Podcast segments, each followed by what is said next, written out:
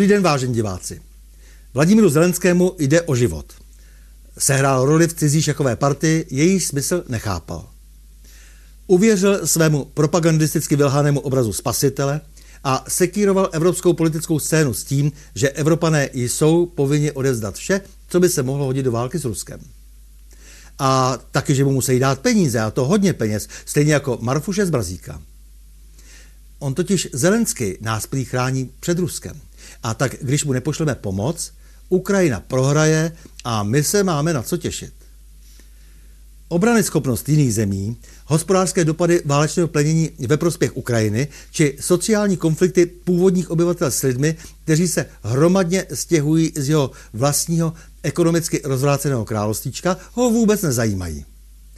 Přitom Ukrajinu rozvrátily především zločinecké struktury loupežníků, jež tvoří hlavní oporu jeho vlády, a to dávno před válkou. Ty té struktury, jež tý z půjček a darů určených na válečné úsilí Ukrajiny. Jedna z nejskorumpovanějších zemí světa už proto není schopna porazit Rusko ani se západní pomocí.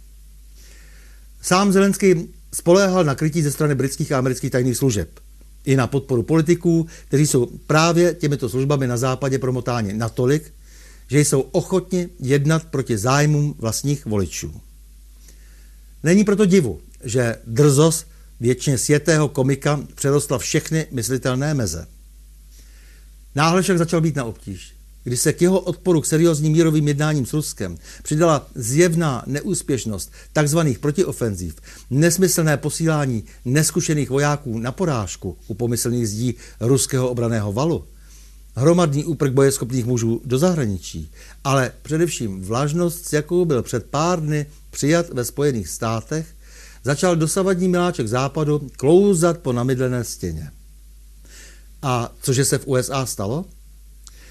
Předseda sněmovny reprezentantů kongresu USA McCarthy nedovolil Zelenskému vystoupit před kongresem.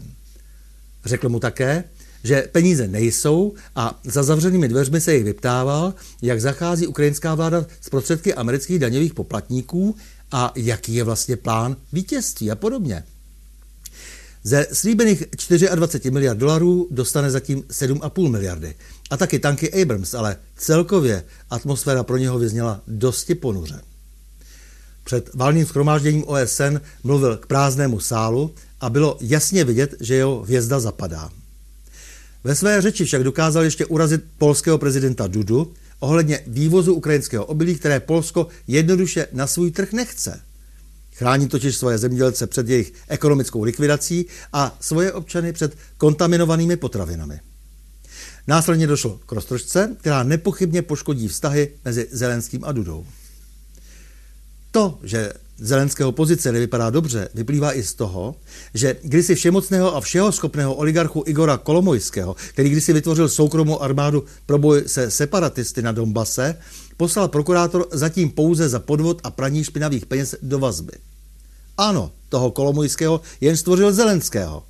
Toho Kolomojského, který je například podezřelý z podněcování odětských událostí, jež vedly k upálení lidí v domě odboru toho Kolomojského, který si dnes říká, neříká Igor, ale Ihor, a který si tedy původní ruské jméno změnil na jméno ukrajinské. Stejně jako Volodymyr Zelenský, jen se původně jmenoval Vladimir. Oba pánové totiž podobně jako dlouhá řada dalších kabátníků měla za rodný jazyk ruštinu a až kvůli moci a penězům se přejmenovali a začali se učit ukrajinsky. Její vztahy s Moskvou a zbytkem Ruska byly před Majdanem vynikající.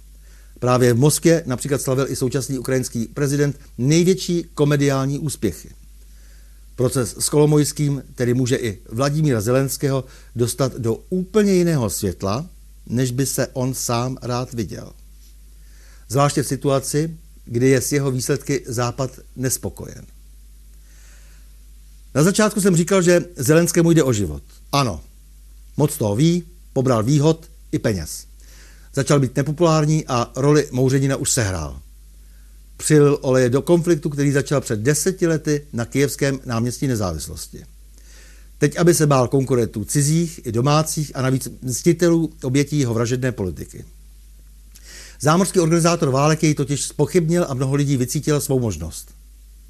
Při té příležitosti by bylo dobré, aby si i naši vrtichvosti a služebníci cizí zájmů uvědomili, že americký pán je považuje pouze za spotřební materiál, že si jich neváží. Jsou pro něho pouze účetní položkou a číslem svazku. Vážení a milí, mějme se rádi, nepřátel se nelekejme a na množství nehleďme. Těším se na další setkání s vámi u pokračování cyklu O čem se mlčí. thank you